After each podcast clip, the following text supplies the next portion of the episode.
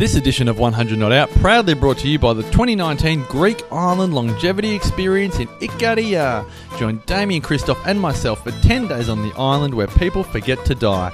Live with the locals, drink the wine, eat the food, and discover the longevity lifestyle with a select group of like minded people just like you who will become friends for life. Activities include stunning hikes, cooking classes, essential oil workshops, festivals and dancing, grape stomping and wine harvesting, village hopping, beach days on the Aegean Sea, farming and foraging with the locals, and so much more.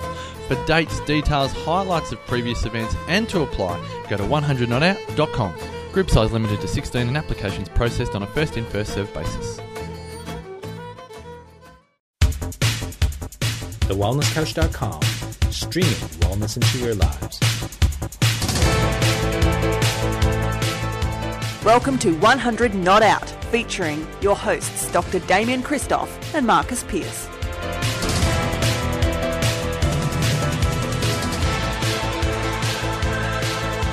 Hello and welcome to 100 Not Out, a weekly show dedicated to helping you master the art of aging well. Marcus Pierce here with you, and I get to welcome back my brother from another mother, the co-founder of the Wellness Couch and the Wellness Guys, Damien Christoph. How are you, legend? Woohoo! Piercy, it's such a great thing. Happy New Year, mate. It's great to be back with you. And uh, thank you so much for flying the ship uh, while I was, you know, You had some very important and- business to attend to. You had a very good quality time uh, excursion with your son Jackson over to Hawaii. Spent a bit of time with the family in Sydney, but I missed you. I missed you greatly, so I'm very excited to be back with you in 2019.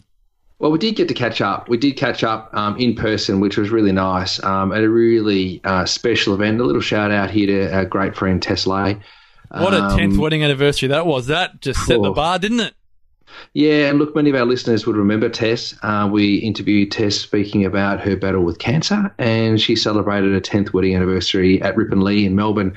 Um, was it, it was just before Christmas, wasn't Yep, it? Just December before Christmas. Yeah. 22.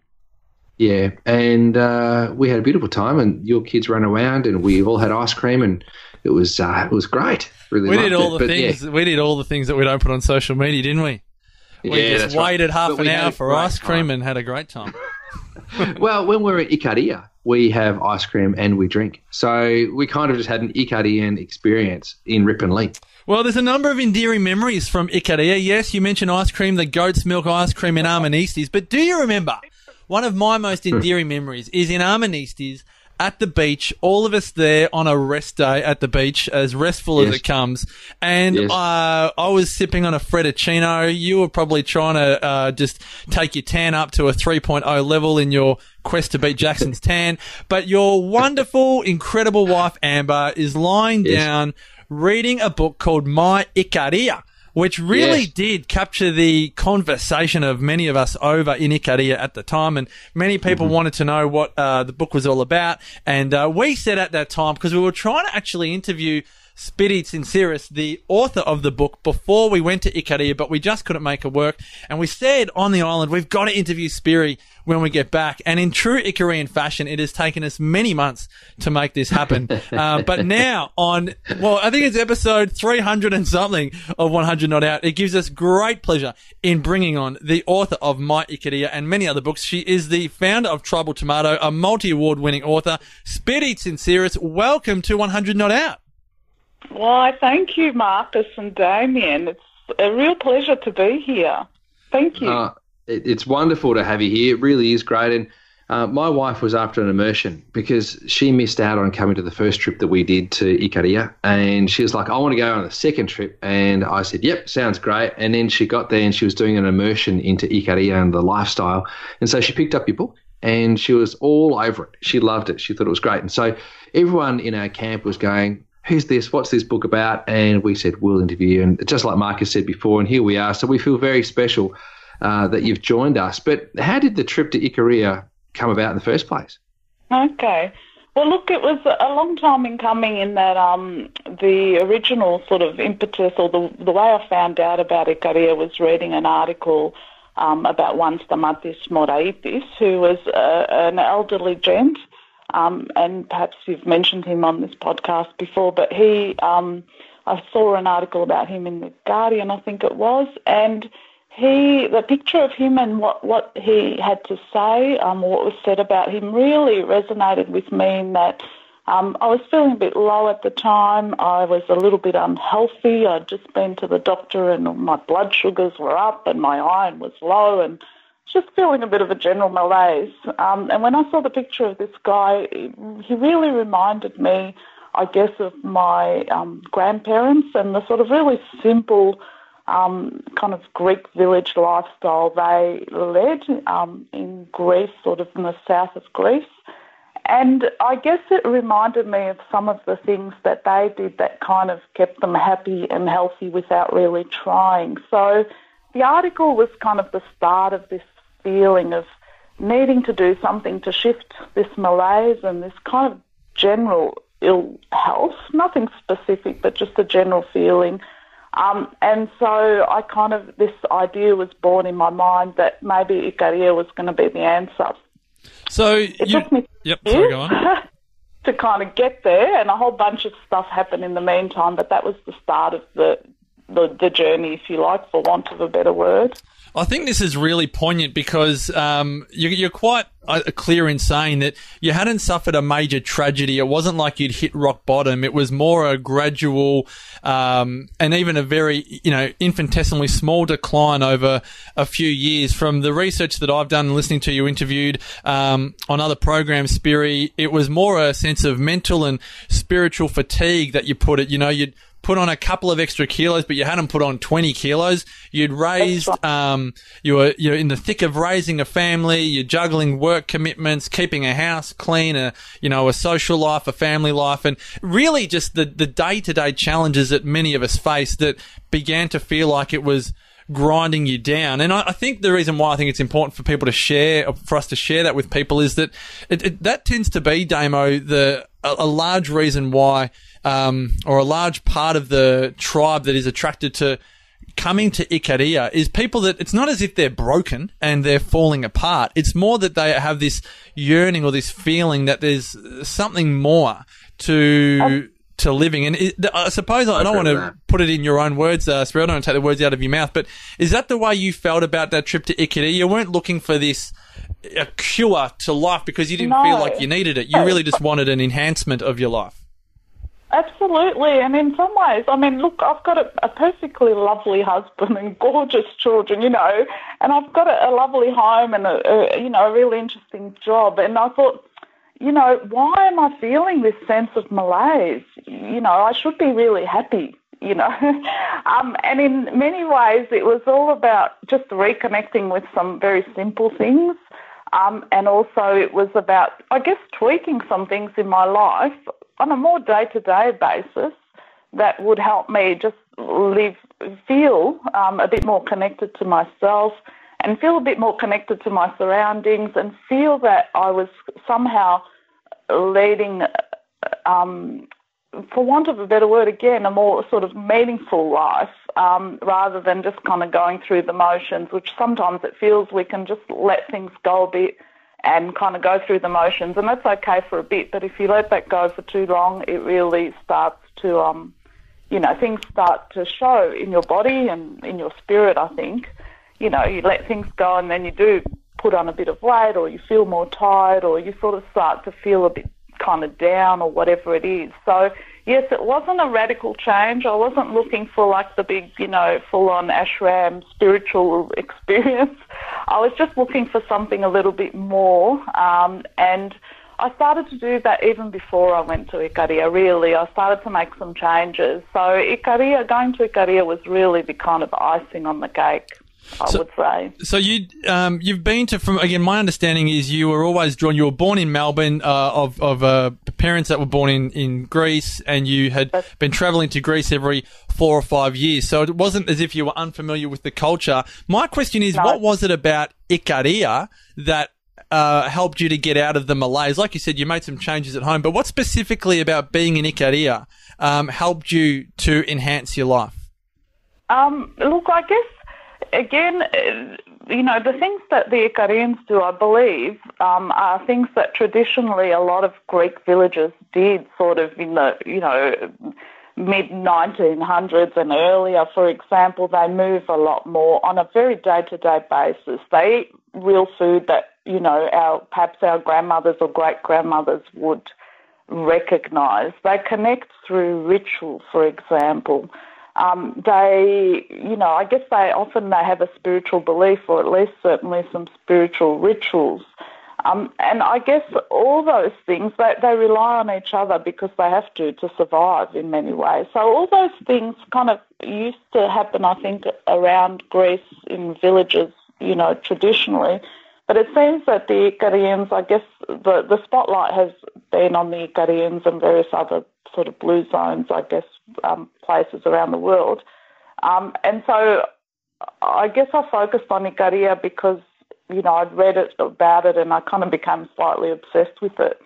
Um, but certainly those sort of things that happen in Icaria, I think, have happened traditionally around Greece and various other places where there hasn't been too many, like, I guess, Western influences like processed food and sitting at our desks all day, you know, working and um, to some degree, some of our social relationships have broken down, like village type relationships, even neighbourhood relationships, that sort of things. So yeah, I guess I don't know specific. I guess in reading about Icaria, I started to think about it a lot more as a place that might be helpful to remind me of these things that I was aware of. Mm.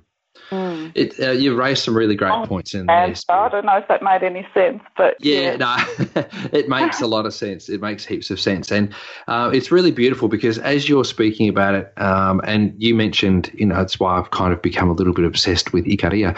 We've become obsessed with Icaria as well, Marcus and I. Our poor listeners hear us talk about it every single episode. the last three or four years for us has just been a a journey of immersion into the Icarian lifestyle. And we come away from Icaria both pumped up um, and at the same time longing for more. Um, and yeah. some of some of our people, that, well, some of not our people, some of the people that have come with us on this trip have come back and their whole life has been turned upside down. They've had to change everything. Their whole lifestyle needs to needs an overhaul. Yesterday, one of our um, attendees posted a photo up of his uh, holiday home in Omaha in New Zealand with mm. an Icarian flag flying from his flagpole. Shout out to BJ and Karen. Absolutely. It's magic, and it's very hard to explain why the island is magic. And I feel like it's part landscape, part people, part something you just can't put your finger on. And I've been, I've travelled widely through Greece um, and you know, every you know, every for me, Greece is pretty magic, and I guess I often return to Greece because it fills my spiritual cup. I have to say that, and I know it sounds very weird and a bit new agey, and I don't oh, no, care. That's, that's, all right. But, um, certainly, Icaria, you know, the minute I landed and to the minute I left, I, there was a dull moment. I never felt like I had to do something. I never felt like, oh, I had to go out and meet someone or be someone. I just kind of went with the island, and the island and its people, I think, really embraced me. Um, Yeah.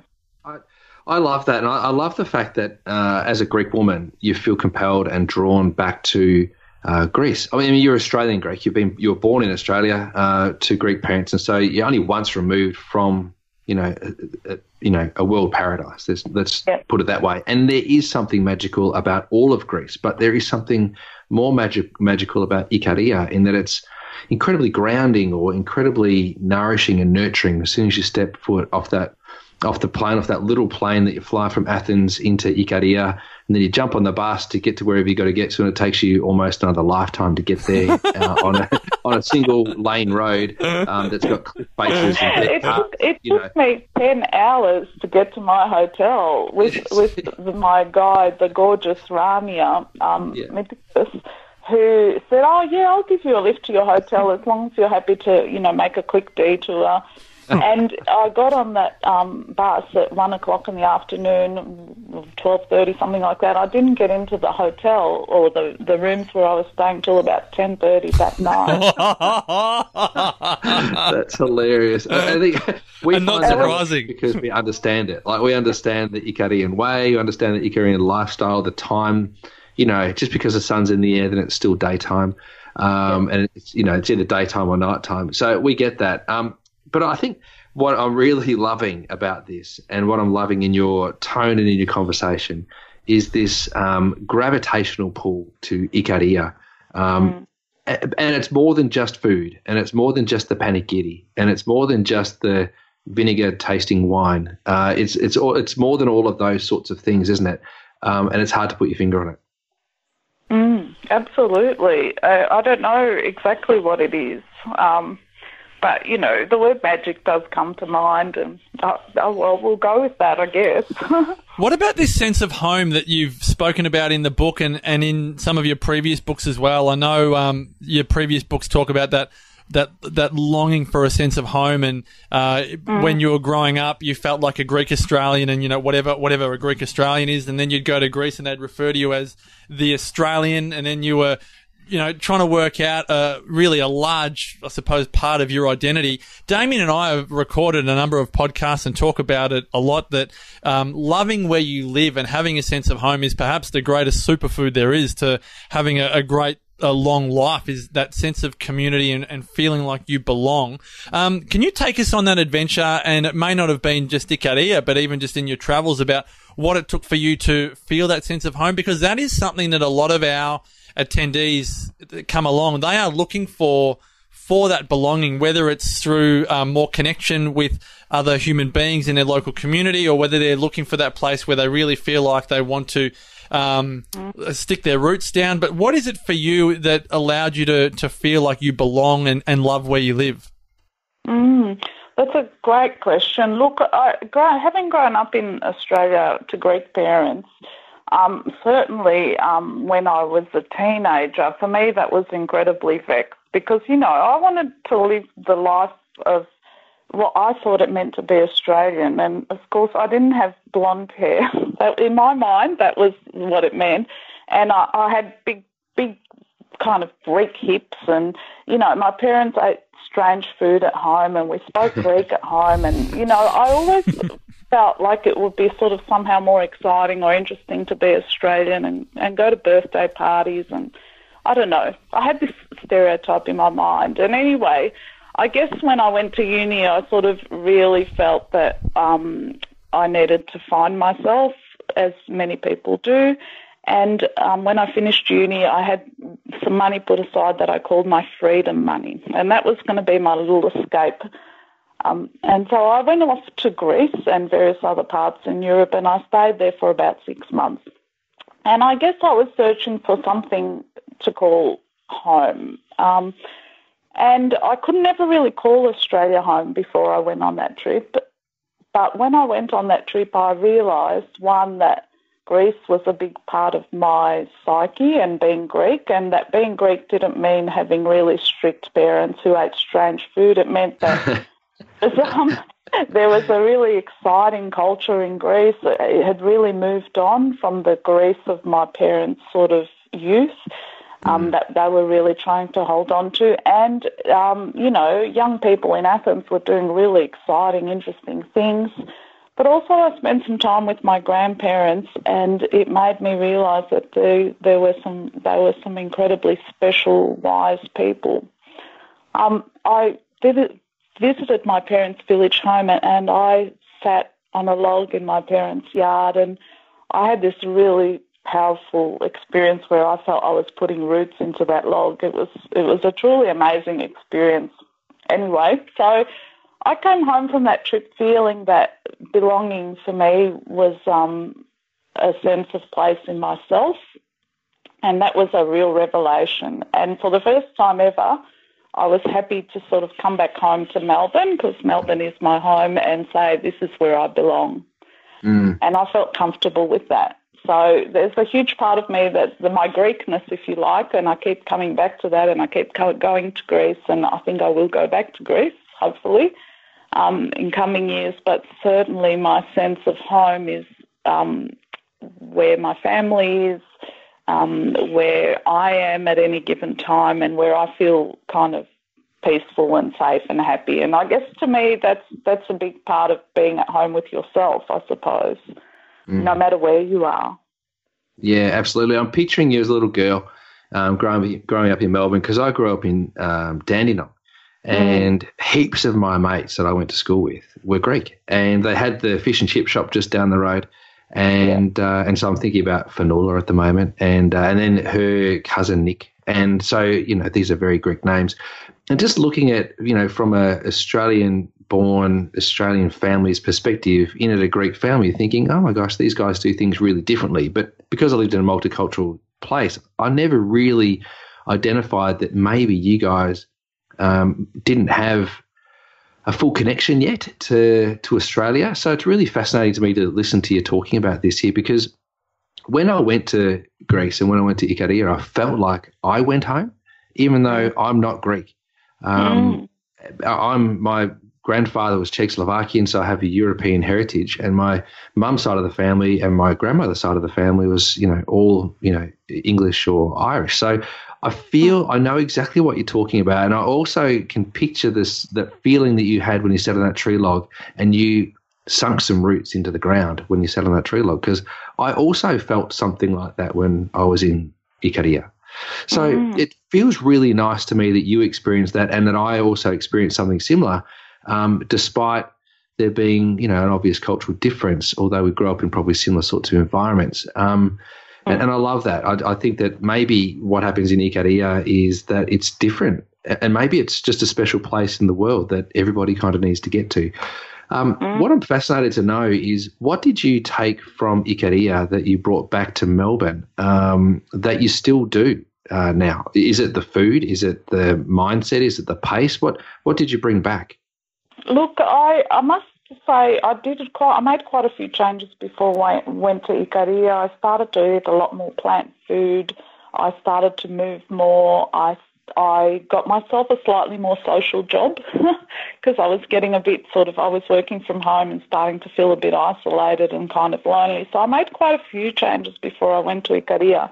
Mm-hmm. But one of the things I sort of still struggled with before I went to Ikaria was this sense of doing too much and time and struggling with time and kind of making peace with time. But, you know, this sense that you don't have forever, especially when you're middle aged like me, you kind of get to the, you know, this is my kind of midlife crisis. Are you memoir. 70?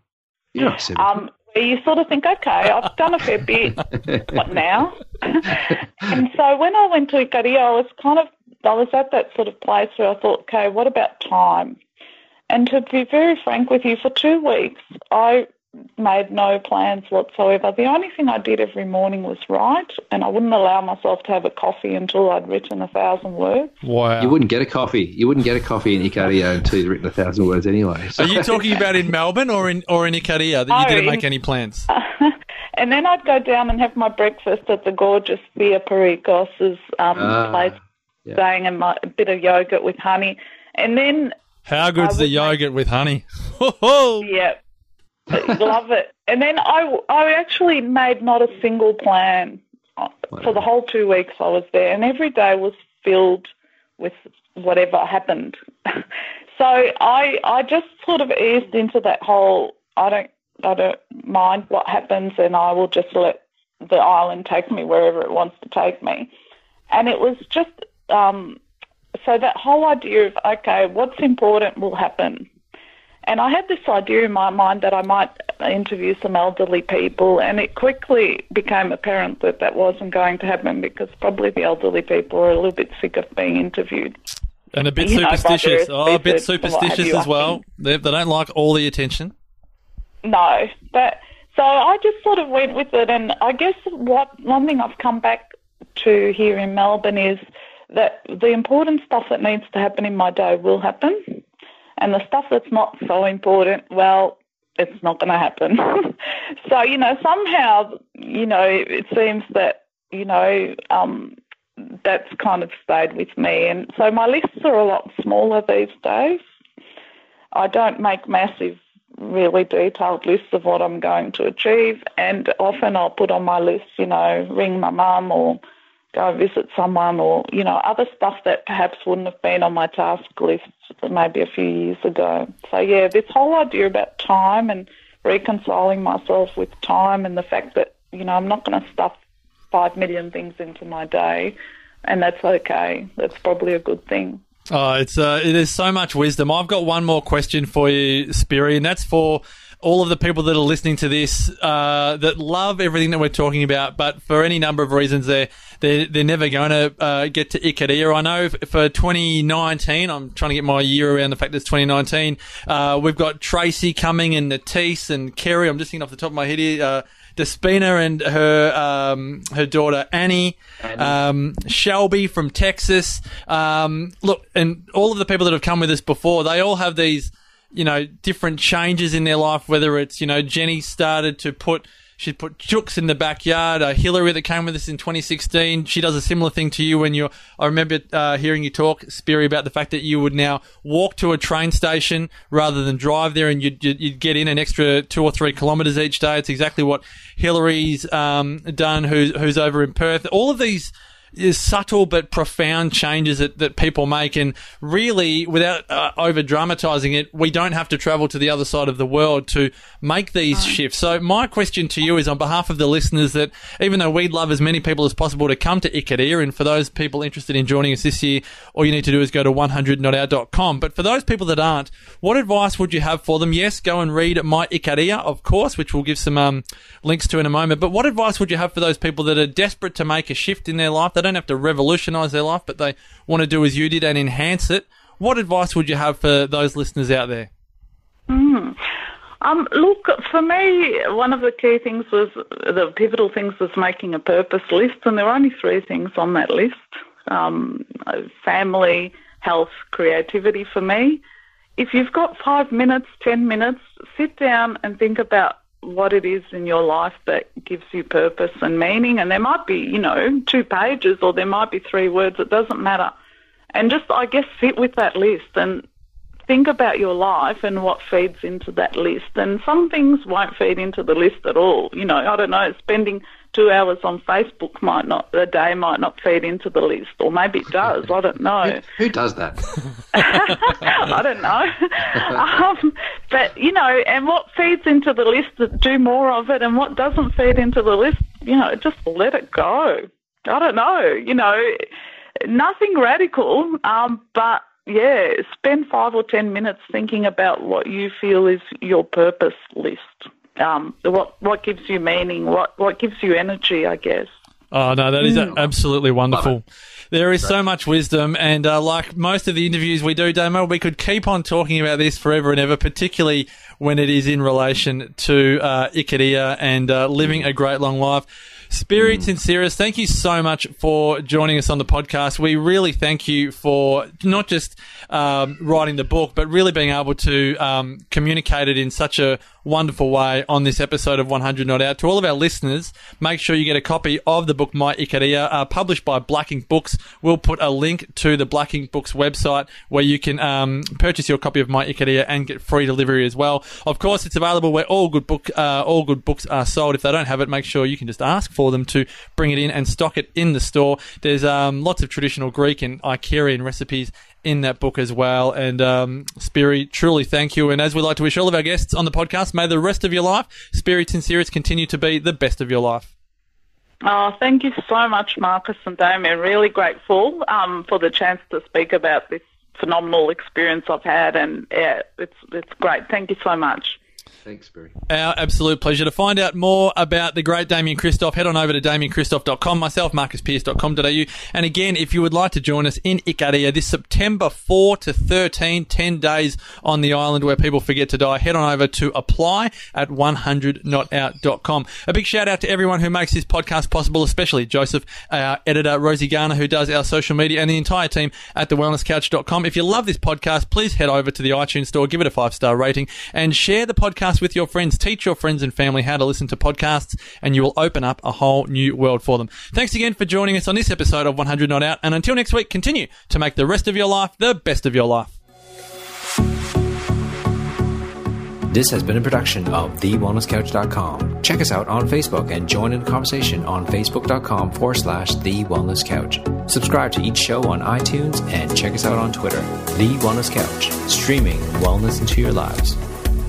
Whilst the Wellness Couch presenter endeavor to provide accurate and helpful information to their listeners, these podcasts cannot take into account individual circumstances and are not intended to be a substitute for health and medical advice from a qualified health professional. You should always seek the advice of a qualified health professional before acting on any of the information provided by any of the Wellness Couch podcasts.